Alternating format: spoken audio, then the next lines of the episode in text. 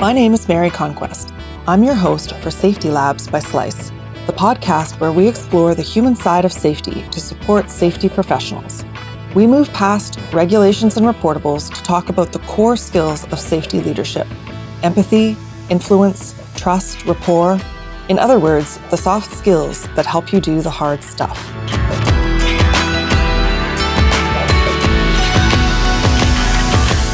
Hi there. Welcome to Safety Labs by Slice. Almost every safety professional needs to perform some kind of training at some point in their career. There are about a million different ways to train, purposes for training, and tools to get your messages across. So, how do you know if you're doing the most effective training possible? Dr. Susanne Bahn is co founder of Tap Into Safety, a consultancy that specializes in safety training, and she's here today to talk to me about what she's learned about the art of effective training. Dr. Bahn has published over 50 journal articles in her 10 years of research and has worked as a safety consultant for 15 years. Her specific expertise focuses on induction deafness, risk blindness, and risk management.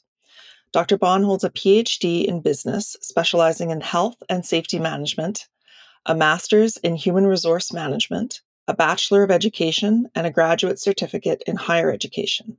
Sue joins us today from Perth in Western Australia. Welcome. Hi, Mary. Oh, it's such a privilege to be on the Slice podcast. Thank you very much for the opportunity. Well, thank you for joining us. Um, I'm excited to talk about training. I'm from a family of teachers, and education is, is kind of a fascinating thing to me. So you've been actively involved in safety for a number of years now. And I'm wondering whether in that time you've seen any shifts in how training is viewed or practiced in the safety profession. Mm. Have, you know, methods or approaches changed much since you started your career? Oh, absolutely. it's a forever moving feast.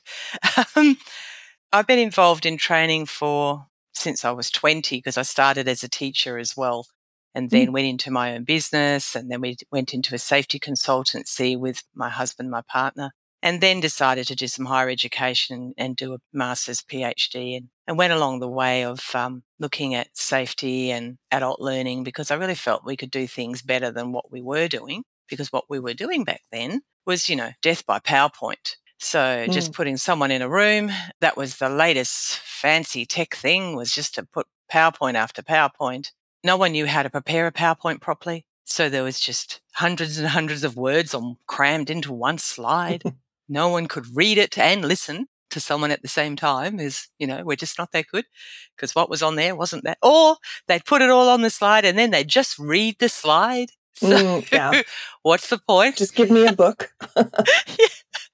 And then, you know, they didn't pay any attention to literacy or education really or how adults learn, which we know as we've gone through, particularly in the last, I'd say a decade, but maybe before that, we realize adults learn differently. We don't all learn the same. So some of us, you know, are visual. We'd like to see a visual cue and an explanation. Some of us like to listen as they are with this podcast. Otherwise we wouldn't have podcasts, would we? really? Others like to read and are quite happy to read volumes of, of information. Others like a combination of any of those or all of those. And then when you bring in literacy and perhaps English, um, I'm using English as not a first language and, you know, they're not native English speakers, well, then you've got a difficulty. And then the other piece is you rely on a trainer to be, you know, upbeat and delivering the same message consistently all the time. And that just doesn't work because when you're training, you actually depends on the day and it's always different every time it's different. Yeah, things have changed. So what what's changed? Well, people have become more interactive. They they like gaming. Gaming is helping. They like VR. VR's been going for what 30 years. Augmented reality, video learning. Everyone likes to watch a movie. Micro learning, so small bursts so that you get key points across. So all of this has sort of happened in the last, not VR, VR 30 years ago, but you know, in the last 10 years, it's really changed, really, really changed. I would say even though even if VR existed, I don't think was it widely adopted in the last no, 30 no. years. Or? And you know what? It still isn't, Mary, because it's so expensive. Yeah, that's true. it's so expensive. So you know, most organisations can't afford to get a, a VR 3D model drawn because of the hours it takes. It's only for the very wealthy industries and pretty wealthy companies, I think. So, yeah, they've got to work out how to make it cheaper. But anyway. well, I'm sure they will. They have with everything else. Yes. every other tech. So why did you choose to specialize in training? What what aspect of training interests you the most? I guess we chose to specialize in training for safety, which is where we started way back probably probably about 12 years ago when I was still working for the university. We noticed that um, there was a, just a plateau in, in injury at the time. You know, for five years, nothing changed. Same number of injuries, same number of fatalities. We just weren't getting there. And quite frankly, it's exactly the same now. It still hasn't changed. And we're another 12 years down the track. It's pretty well plateauing the same way. We've still got the same problem. So my interest was, you know, how do we get really, really boring, legalistic, text heavy health and safety? Because that's what was happening. Everyone was bringing in a lot of, a lot of stuff and no one was going back to the basics of just how do we keep yourself safe and others safe on the work site? And how do we then deliver training that can get that message across, keep the business compliant, but actually educate the worker? And I hate the word worker, so I often say employee or team or something safe while they're doing the work that they've got to do. So that was was our interest was, you know, just how do we make this more palatable for the end user, but at the same time save time for the business and help the business be compliant. So yeah, so we just sort of fell into that area. this was a gap. There's a gap. It sounds like a, a, drive to do better, right? You yes, you saw yes. there can be improvement here, and mm, and mm. Uh, you'd like to improve. I was sick of seeing more statistics, mm. more people being injured, more people you know dying on the workplace because of a lack of knowledge, and I was sick of seeing the rise in mental health, well-being incidents, if you like, for whatever we want to call them. I was just, I was just really unhappy with how people were not doing well. Mm-hmm. So that's our altruistic view. yeah. So some people might say that learning is learning yeah. and the tool you use whether it's a lecture a handbook a video or an online course doesn't really matter so is there such thing as selecting the right medium for each training situation or is that overthinking it Yes and no. it depends. yes. Um, there's a lot of training that requires theory and then practical demonstration. So, therefore, that's that one size. How you deliver that theory is up to you. I definitely don't believe in PowerPoint at all. I think PowerPoints should be used for presentations, perhaps for, yeah, just for presentations, which is really what they were designed for just to give you key headings so that you could talk around them really. Mm-hmm. I think when you uh, place a, an employee in front of 25, 48, or 120 slides, which is what I see all the time, and just go through slide after slide and just talk and have so much text on them, I actually feel that's abuse. you're abusing the person because you're asking them to sit through something that they just don't even relate to or simply don't want to or can't even fathom what they're supposed to be taking in. And um, I also think it's high risk because research tells us after the first seven minutes in a PowerPoint presentation, they're already thinking about the weekend. Mm. They've drifted, they've gone. You haven't actually got their attention any at all. So really, what's the point? So you're failing. You're not saving lives that way. No, no, no. You're failing in your duty of care because they didn't understand or listen or hear or know or want to know. That's what you're actually supposed to do. Make sure that they're okay. so that's not making sure they're okay. That's just getting through the topic because we have to. Pointless waste right. of time. Pointless. Yeah, so you're saying different mediums for different things. Yeah. Yes, I believe so. If you're trying to reinforce a safety message, I really think micro learning, short burst of learning, video training is a good way. It gives you an example, shows you, hopefully reinforces a message. If you have to do something that demonstrates compliance and capability and competency, well, then, you know, you've got to do something that's face to face, a safety observation. If you need to give them some real heavy information, that's probably as a book or some notes or so on. If you need to do a presentation and show something, yes, do PowerPoint, put it on with not too many words on those slides and just give them the key piece. So, yes, there's definitely not one size fits all to training. I would think that more times than not, people could probably simplify the message. 100%. Yeah, just based on, you know, trainings and webinars I've seen. One of your specialty areas is online learning. So this is obviously newer, although not that new anymore. It seems No. new to me. I grew up without it, but more and more workers have uh, grown up with it. It offers more interaction than straight video training. What do you think is unique to online learning and what makes it exciting to you as a professional? Look, online learning is is a good way to succinctly deliver a message, which is what we said, and to simplify it. It also enables you to show really good examples without actually putting someone at the coalface right in the middle of it before they go. So that's a good thing. It's often less expensive, which means organizations can do more of it and therefore repeat that same message over and over, which is what we need. We need to hear something seven times before we remember it. So that's another piece. And it also allows the learner to have some building blocks one step at a time with online learning, particularly if you use a micro learning methodology. So that helps. If you can bring some interactivity into it, you know, like we use panoramic scenes in a game and, you know, you find hazards and you make it a bit fun because safety's so boring. So you've got to make it fun. And if you could use some AR in there, that's great because that's gaming again. People engage. That's the key to training engagement. If you can use some VR and that works for you, that's good too. So, yeah, online's the way to go. It's also one really key point on online it's consistent. Mm. Everyone's getting the same. So, you're not relying on a trainer, you're not relying on the day, you're not relying on interpretation of what's on that slide. It's clearly there. Just as we're talking about this and, and newer technologies, do you ever see a difference, uh, like a generational difference in how people take on newer types of learning? Or do you think it's just, I mean, we have been using the internet for quite a while now. Yeah, look, I, I think, you know, the way I was trained, you know, because I'm, I'll declare I'm 60, we don't learn the same way or didn't get trained the same way as uh, younger people now. And I believe that younger people don't have the same tolerance of poor training delivery. Ah, yeah.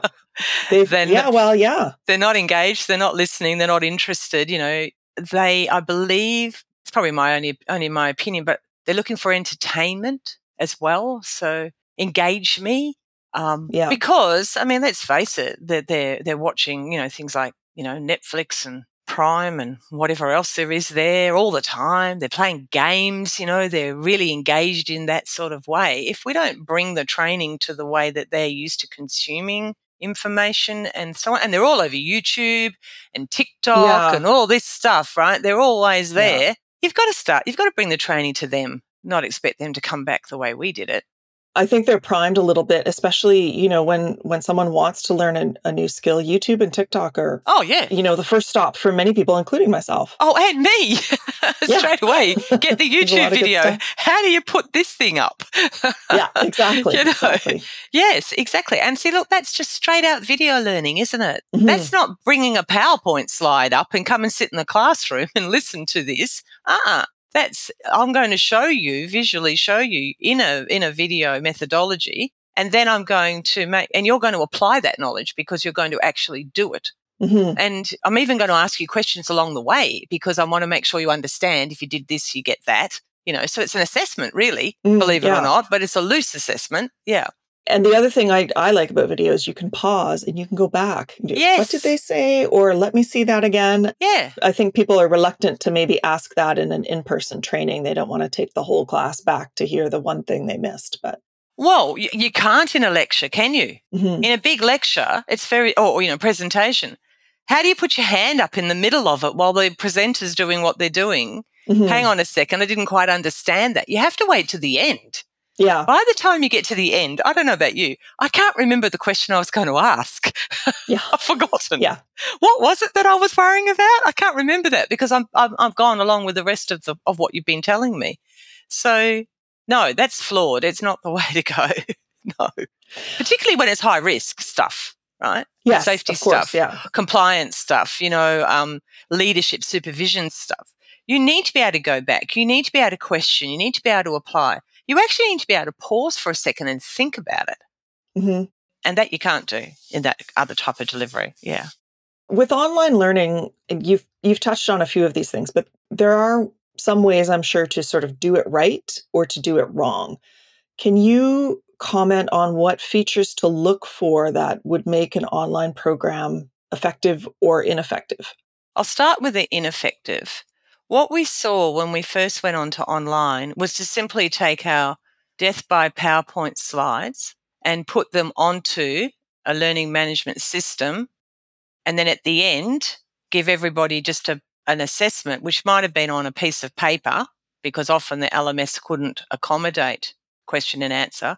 Or if it does, it's at the end, there's all these questions, right, which are not great. Often multiple choice can't fail type multiple choice. Mm-hmm. So the problem with that is, once again, you're just relying on people to read these slides and interpret them. And you might have some audio, but you might not. So it's just death by PowerPoint in a different delivery. And also with the questions at the end, if they're multiple choice like that where you can't fail, well, what's the point? There's, there's mm, no yeah. point. you can't see what they don't know. If you can't see what they don't know, you can't go back and correct or help to coach afterwards. Mm-hmm. To me, that's wrong. And there's a lot of learning management systems out there that say to safety managers, hey, you know, build your own training. And all the safety manager does is just load up the PowerPoint slide straight back in because they're not designers, they're not trainers, they're not, they're safety managers. That's their role, right? so they have no idea. Yeah. So they fail. So the way that I feel that online learning works is using video, AR, VR, using inbuilt assessments along the way, incremental little assessment along the way. Strip it back to the basics. There's no need to have all these words and all this stuff. Give them a practical explanation, an example, show them, which is why YouTube works so well. And yeah, it doesn't have to take ages. It can be done quickly. Micro learning is definitely a way we can do one thing at a time, reinforce a message often and quickly. Yeah, there's there's just better ways. Gaming if you can do it, if you've got the ability to do it, but also, you know, using VR and games, that needs a facilitator, it needs a training room, needs someone to help them actually do that training. Mm-hmm. Expensive, very expensive. Yeah. You know, organizations, particularly, you know, smaller, medium, even larger, they just don't have the budget. And therefore, what happens is they do this one burst of fancy training, as in, oh, sorry, VR training fancy, I call it, because it's expensive. and they do that once a year. But wouldn't it be better to do smaller video often? Mm-hmm. You know, because that's how we teach in school. That's how we teach in children, little steps at a time. We're not yeah. any different as adults, you know. Actually, that leads right into my next question, which was I wanted you to talk to me a little bit more about micro learning. So, what is it? Why is it important? And where does it fit into sort of the larger online learning world? Mm. There's different thoughts on micro learning. A lot of people think micro learning is just like 10 seconds, 15 second message on your phone as a text. That's one way. That's kind of like an alert message. Others realize that microlearning could be like, um, you know, like a, a 10 minute course or a five minute course, which has got a video and a little bit of assessment to reinforce. And that's how we use it. Uh, sometimes it can be a one minute, two minute video with a little assessment, you know, those sorts of things. It works really well because if you drill down into a topic, let's just say manual handling, right? Everybody knows that manual handling, biggest cause of injury throughout the world, hasn't changed. Generally, half of the injuries that workers have are around lifting something they shouldn't have lifted, and there's poor manual handling, there's strained sprain, you know, so on, overreaching, all the rest of it. If you were to be able to put a two minute video in front of someone to show them if they have to lift something, and we hope they don't because we hope they're going to use a mechanical aid, but they can't always. If they have to lift it, how do you do it without harming yourself? And the first thing is you need to assess how heavy it is. You know, can I actually lift it in the first place? So mm. things like that, reinforcing the basic, basic stuff. If you can do that in two minutes, five minutes, I think that's far more effective than trying to put someone in a classroom and talk about how many manual handling injuries we've had and what the causes of manual handling are. And do you push it or do you pull it? Or it just goes on and on. Just, just this is how you do it if you have to. Surely that's just YouTube again, in a way, mm-hmm. isn't it? Really? and so that's what micro learning is. Would that be sort of compatible with the idea of an app? Uh, you could, yeah, yeah. Again, that might be a bit expensive for for some organizations, but yes, indeed, but it's a thought. So yeah. you don't need to do that. You don't need to do that because there's training platforms out there that deliver video training, which can show you all of these pieces. However, there's a lot of training platforms out there that do it badly or they're just a video. So you might as well just do it off YouTube. And a lot of them already are on YouTube. But then that's fine, except that, and that's good for the end user, right? That's that part sorted. However, unless you assess it and you have evidence that they understand and, they, and you work out what they don't understand, then as an organization, you're not protecting yourself because you don't have any proof mm. that they have been trained, that they understood the message, and you don't have any evidence to show the gaps where you need to now close off that misunderstanding or the piece they might have missed. So this is a two pronged thing. It's all very well showing someone a video. Here, jump on there, watch a video. But as an organization, how do I show that I actually have done what I'm supposed to do according to my duty of care? So microlearning is different from video because video is video, but microlearning has assessment and it should have reporting. But many of these platforms don't. So, yeah, otherwise, I mean, the only way to find out if you're not being successful is accidents, and that's so right. indirect. And, and right. then the question is, what specifically did they not understand? Or no, yeah. no, and and also, how often did I need to reinforce that message? Well, we know quite regularly. You can't just do manual handling in, in January and go, oh yeah, that's it for the year. You know, for example, and you can't just do like you might have a near miss, for example. There might be an incident where somebody has done something and almost ended in a, an injury or fatality. Perfect time to run them through a micro learning piece on that particular topic as a toolbox session or a safety talk, or everyone just get on your phone for the next 10 minutes and do this course to reinforce blah, blah, because we got really close today. Mm-hmm. So, yeah, it's a good way to harness motivation. Yeah, yeah. So, and, and it, look, it's not a blame game on the worker. It's not saying, you know, you're all useless and you're all going to get hurt. It's just trying to be proactive to say, look, we did actually get close today, or we're worried about it, or we can see our incidents rising, heaven forbid. But hey, we want to make sure you're okay. And as an organization, that is our responsibility. As a safety manager, that is what we're supposed to be doing fundamentally. Yeah. Okay, so now we've talked about different media and their kind of pros and cons. What about language? You did mention this earlier, but how how important is it to get the right voice, the right tone? What does it look like to do it right or to do it wrong? It's very difficult. I, I imagine, yeah. yeah. We spend a lot of time worrying about, you know, which voice is appropriate. We believe when we can, it's best to have the language as the country's language when we can. So we're rapidly translating our courses into different languages to try and make sure that there's good understanding. It's hard to do as well, by the way. You can't just, mm. you know, put Google Translate on.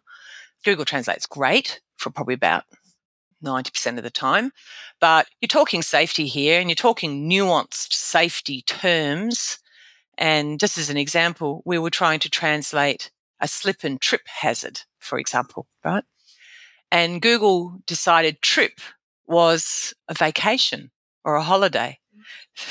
so we had a, a slip and holiday hazard, right? But yeah. but it's not. of course it's not. So it, it needs um, native language speakers to make sure you've actually got accuracy when you're translating. So that's something people need to watch.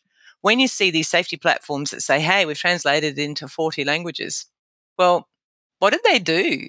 Did they just use Google Translate? And then you look at the disclaimer at the bottom we've used AI, you know, it's not 100% accurate. And I'm thinking, whoa, well, I wouldn't use that. Well, then because why? I've just, yeah. Yeah, I've just exposed myself as a business now because I've just said I've trained you, but I actually haven't trained you because I'm talking about a slip and a holiday. Yeah, exactly. Not, yeah, what? No, pointless, pointless. And that's just one example. It happens all the time. But um, in terms of voice, I believe that training needs to have audio. I believe it needs to have subtitles. And I believe that it needs to have visuals for language to help. Can you have it in there in, in different languages? It would be good. There's not many platforms that offer it. It's very time consuming, costly for a platform to do it, but I think it's the way forward. Do you deliver it with a male voice or a female voice? See, no, no matter what you do, you're bringing in bias. So it's really hard. Yeah, yeah. You're not going to reach perfection, but. Uh... No, no. So, you know, do you use a female voice to talk about well-being training and, you know, mental health? I personally think no, because I think that it actually makes it too emotional. I actually think it's better delivered by a male. That's just mm-hmm. how we've come to it. Do you have a male voice delivering safety topics and compliance? It's very hard hitting and there's no room for anything. I personally prefer a female for that because it's coaching. Mm-hmm. I don't know. That's probably my bias. I would agree. I would say definitely a male voice for mental health topics because typically men are maybe not uh, encouraged to speak about mental health as much and and maybe coming from a man it's it feels relatable more comfortable relatable yeah yeah yeah difficult mary i don't know do you have two versions my goodness can you imagine safety platforms with two versions you'd have like 500 courses yeah 1000 exactly. courses exactly insane well, you do you do your best Yes. what about like the type of when I say language, I don't just mean like you know English. Oh, French, oh no, Spanish, no, no. As in, but yeah.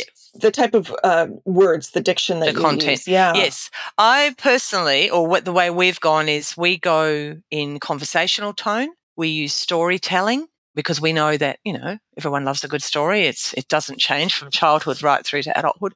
We don't use legalistic terms the health and safety professional has to deal with legal legislation, regulation, and so on, right?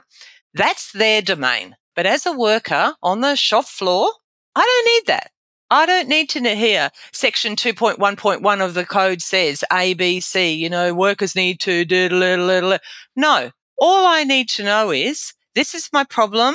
This is what I've got to do to avoid that problem. Can I solve that myself? Do I need help? Do I use this? Do I whatever? It needs to be in my language. It needs to be in my level of language. Yeah, it cannot be high level. And I would think priority too. If you think about like, if someone's teaching me to put the blade guard on something, I'm going to be more motivated by the fact that I may lose a finger if I don't than I am that I'm breaking some oh, yeah. law, some regulation. like, you know, yeah, I think you need to come from the stance of look, we're trying to keep you safe. We're trying to make sure you can see the risks involved here. What can happen if it goes wrong without getting too carried away? See, that's the other thing. I see PowerPoint presentations and I see video where they're showing people with fingers sliced off and blood and all the rest of it. There's a clear research showing that if you show a human being something graphic like that, they actually turn off Mm. It's scary. We don't want to see that.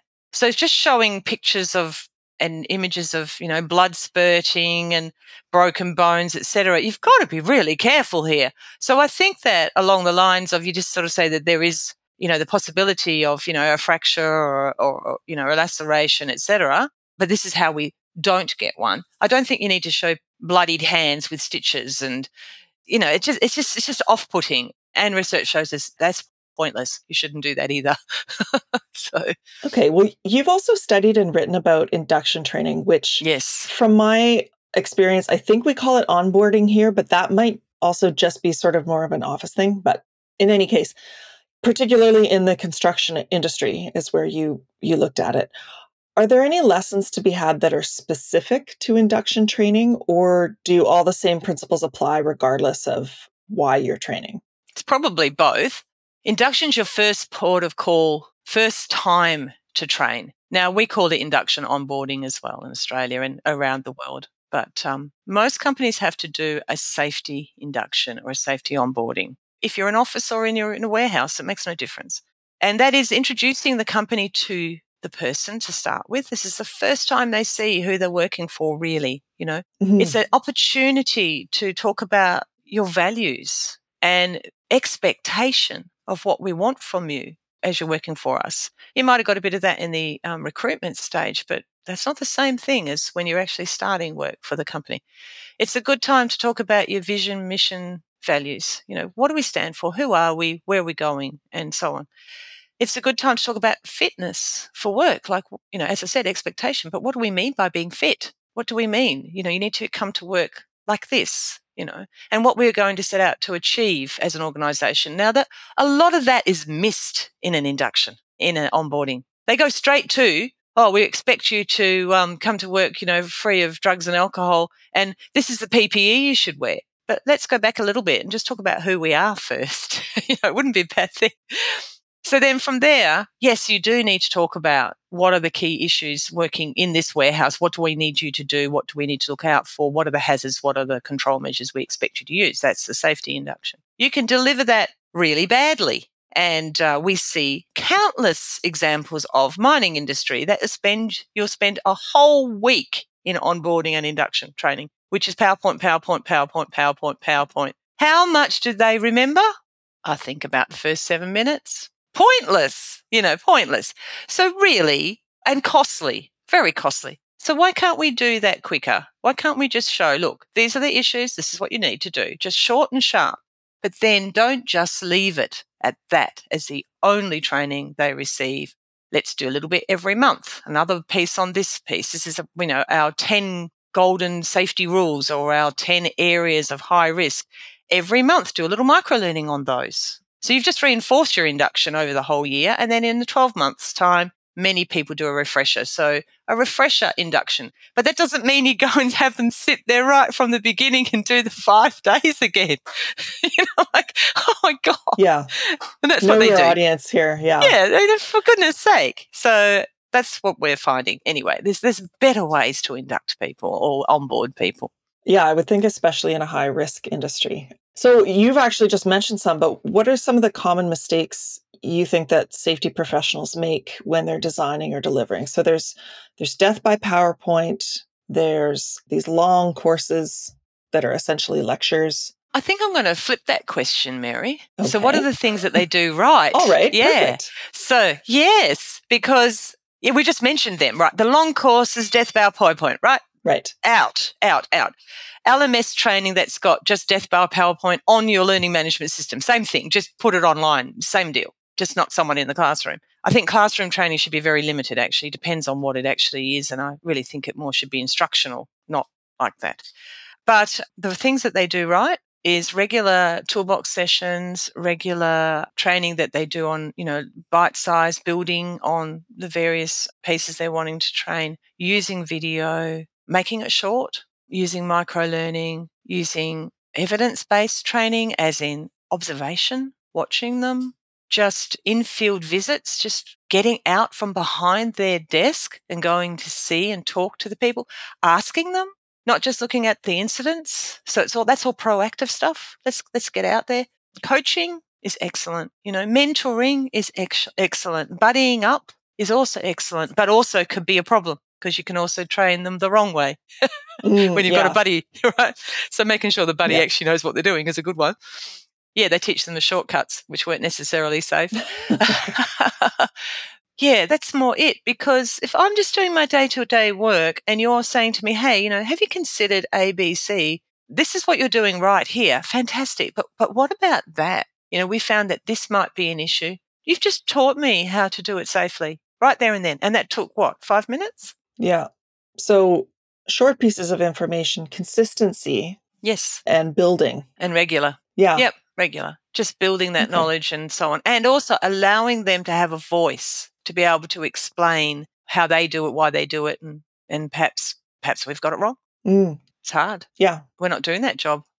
So Are there any other first principles or core ideas that you think are really universal that safety trainers should kind of start with at the beginning of designing a new training program? I think one of the safety core principles and global principles is our hierarchy of controls. We know that that's a way of eliminating hazards, isolating engineering, substituting, using administrative controls, and then PPE. And it can be a combination of all of those. I think if you have an underpinning methodology of how do I get rid of the problem? If I know if I can't, how do I control that problem? And if I can't, do I have to just rely on PPE? And if I do, what is that? We use that as our underpinning epistemology. And that is a global concept. Mm-hmm. So, and that's just really all about risk and control and highest control for the risk possible to in- complete the job because we've got to be able to complete the job because we could all just eliminate every hazard and we don't get anything yeah. done. Never, yeah, exactly. No, we're just not doing that, you know. but that's not going to work, right? So, yeah, I just find that that's fairly universal. And if people can understand the hierarchy, what is it? Then I think we're we're um, halfway there as well. And the problem is they don't even know what it is. The the shop floor worker doesn't even know what it is. They don't train it. So no, and it's uh, it really is a, a method to question your assumptions, right? Instead of saying, okay, well, we need better PPE. Well, let's step back. Do we really need PPE? Do we have to even do it this way? Or, That's exactly right. Could we design yeah. it out beforehand and you know therefore eliminate the issue in the first place? But uh, and that's all about designing the job, of, you know, looking at the design before you actually do the job.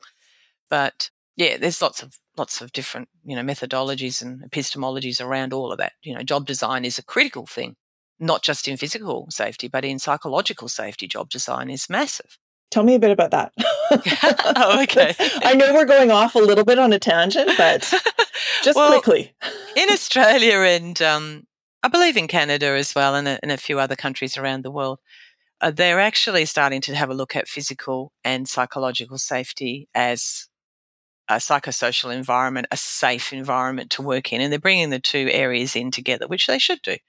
Because if you're not present at work, as in present, not thinking because you're busy with a an issue that's affecting your mental health because or your well-being, if you like, it does lead to the opportunity of having an incident because you're distracted. So psychological safety is, you know, really important. So um, where were we headed with this, Mary? Sorry, what we were thinking? I've just lost what I was going we to say. We're talking about first principles, first principles, and yeah. then the hierarchy of controls. And oh, yes, applying back. that. Yes, applying that hierarchy to psychological safety is Designing. what they're, yeah, is what they're trying to do. So they're trying to do job design and use the hierarchy, which is a pretty big step, to eliminate the impact on mental health and well-being. And if not, change the job so that we reduce the risk on mental health and well-being and if not you know use um, administrative controls or, or policies to try and negate them as well. So they're trying to apply the hierarchy of controls to psychological safety. So that's that's a big that's a big mental leap even for for most people. It is. It is. But, but job I'd design, you know, that, work hours, flexibility. Um, COVID's done all this as well. You know, they've had us you know, quite a lot of us all working from home, and now there's this big issue of how, do do we have to come back to work at all, or can we work from home? Do we have this? opportunity to change the way we do things now do we have to go back to that 40 hours in the office so, and there's a big push from organizations trying to get us back into the office, but there's an awful push back from workers yes, who I've, do not I've want to go back because they're far yeah. more comfortable working from home. And then the question is, are they productive? Well, in our case, I find actually they're better. But that's my business. But um, do others have that? Or are people just watching Netflix? I don't know. yeah. Yeah. So yeah, that so that was a little bit of a tangent. So I'll I'll bring yes. us back now to to training. I just you know it was a fun rabbit hole. So what would your advice be to say a listener who wants to look over their existing training program and evaluate it for some of the things we've talked about today? So rather than you know redesign a whole program, are there small tweaks that they can make to improve the training that they have? Well, yes. So a lot of companies have already got a learning management system. They've, you know, put a lot of money in and they've got quite a lot of courses in there. I would just suggest they mix it up a bit. Is it such a bad thing to hyperlink out to another platform just to give a bit of variety? Is it such a bad thing maybe to have a training provider develop something for you if you have that actual budget to do, just to give you something else? And if you don't have that, can you produce your own bit of video or can you get something off YouTube that's, you know, copyright free, and there, and there's a lot. Can that go into yours just as a little bit of a a bit of interest? Can you use apps to cut a video? There's plenty of tools on there to be able to cut a video yourself and, and place a little bit in. Yeah, you just have to mix it up. And I also think you need to do things more regularly. So you need a training needs analysis done to see what you need to do for the year, what you're going to focus on, and you actually need to do it. So yeah, just more regular variety. You can't just have course after course after course as PowerPoint. And and they're still doing it. Just PowerPoint and assessment, PowerPoint and assessment. Read this, read that, read this. If you're just relying on reading, I think you're, you're losing quite a few of your people because reading may not be their skill. Yeah, and I would think that even if you have a program that you've maybe you've inherited it or you think, okay, this isn't great, I don't have the budget to overhaul everything, maybe you could add in, okay, well, let's start adding in toolbox talks or let's start adding in these these micro learning yes. experiences or yeah. Let's start adding in a little bit of observation and just in situ visits. Let's just go and chat to people mm-hmm. that's difficult you've got to sort of get trust because people don't really like watch you watching them and talking about what they do but you know once you start doing that regularly they get used to you being there so but once again that's time how much time have they got? How much resources have they got? It's really difficult. Um, I, I understand their dilemma with what to do to try and make it better. Okay, well, now I have a few questions that I ask all my guests. So the first one I'm going to call the University of Sue. Oh, okay. okay. It's not Sue for everyone, just for you. Okay. What core human skills are the most important, do you think, to develop in tomorrow's safety professionals? Oh, meaning soft skills, that sort of thing. Yeah. Okay. Communication. Absolutely. Learning how to listen, really listen, actively listen, how to communicate in a language, and this is what we're talking about before, with the person that you're talking to. So it doesn't mean talking down to them, just being alongside them. That's all, just talking. I think that communication will open up a whole lot of um, can of worms of all the things that are happening that you didn't know. were happening. And that's nothing to do with training. That's just just as a human being. It's just communication, talking, getting out from behind the desk and actually going to talk to people would be good. yeah. Yeah.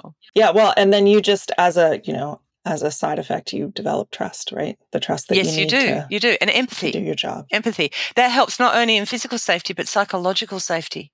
They will talk to you about it now, you know. So that that's important, really important particularly, um, and, and I shouldn't say that it's being sexist, but particularly with men, you know, they don't talk as much. So it's good if we can get them to talk. So we know that. Okay. If you could travel back in time and speak to yourself at the beginning of your career, and you could only give young Sue one piece of advice, what do you think it would be? Oh, the Nike saying, just do it. That's a good one. Just yep. do it. Just do it. Yep. Only because, you know, you doubt yourself all the way through your life. Most people do. Am I doing it right? Am I the right person? You know, am I, is this the right path? Yeah, it is. Your gut will tell you what you should do. Mm-hmm. Yeah, just do it. Just do it. So what? If you make a mistake, fix it. yeah. Yeah. Just do it. Sounds good. So uh, let's get practical. I, okay. I ask at the end for our guests to offer their maybe the best resources that they might recommend for listeners who want to learn more on the topic. So, could be books, could be podcasts, websites. I listened to one out of Australia called Safety on Tap. That's a podcast. Uh, the reason I do is they Andrew Barrett just goes around the edges. It's, it's all sorts of different topics. He's very much into learning teams and communication, so it's quite interesting. But it's not the normal way of thinking about safety. Sometimes I listen to it and go, what? But anyway, yeah. The other one uh, I find quite interesting out of the US is Safeopedia. They compete with us um, on, with their safety training, but they, they put out good podcasts as well. Tamara um, Parris does it. So um, those two. In terms of books, look, anything that really takes your fancy. I mean, obviously, as an academic, I've gone through the whole you know, Hollnagel stuff, the Deming stuff, the Drucker stuff, and so on. It just depends on where you're at. You know, you might want to do lean, you might want to do oh, stuff on psychosocial safety. There's things on that. Just, yeah, it's, it's too hard to name who and what. Yeah, there's so much. Yeah. Just follow your nose and just do it. yeah, exactly.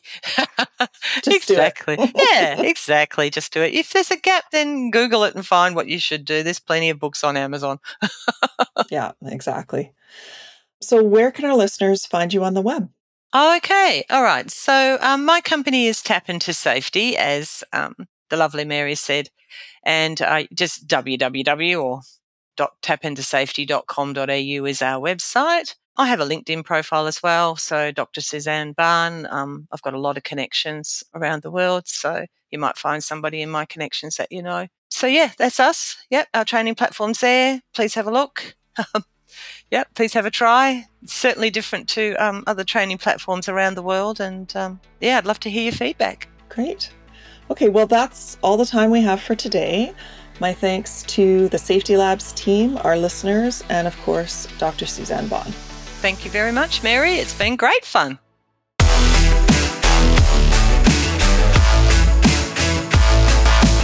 Safety Labs is created by Slice, the only safety knife on the market with a finger friendly blade. Find us at sliceproducts.com. Until next time, stay safe.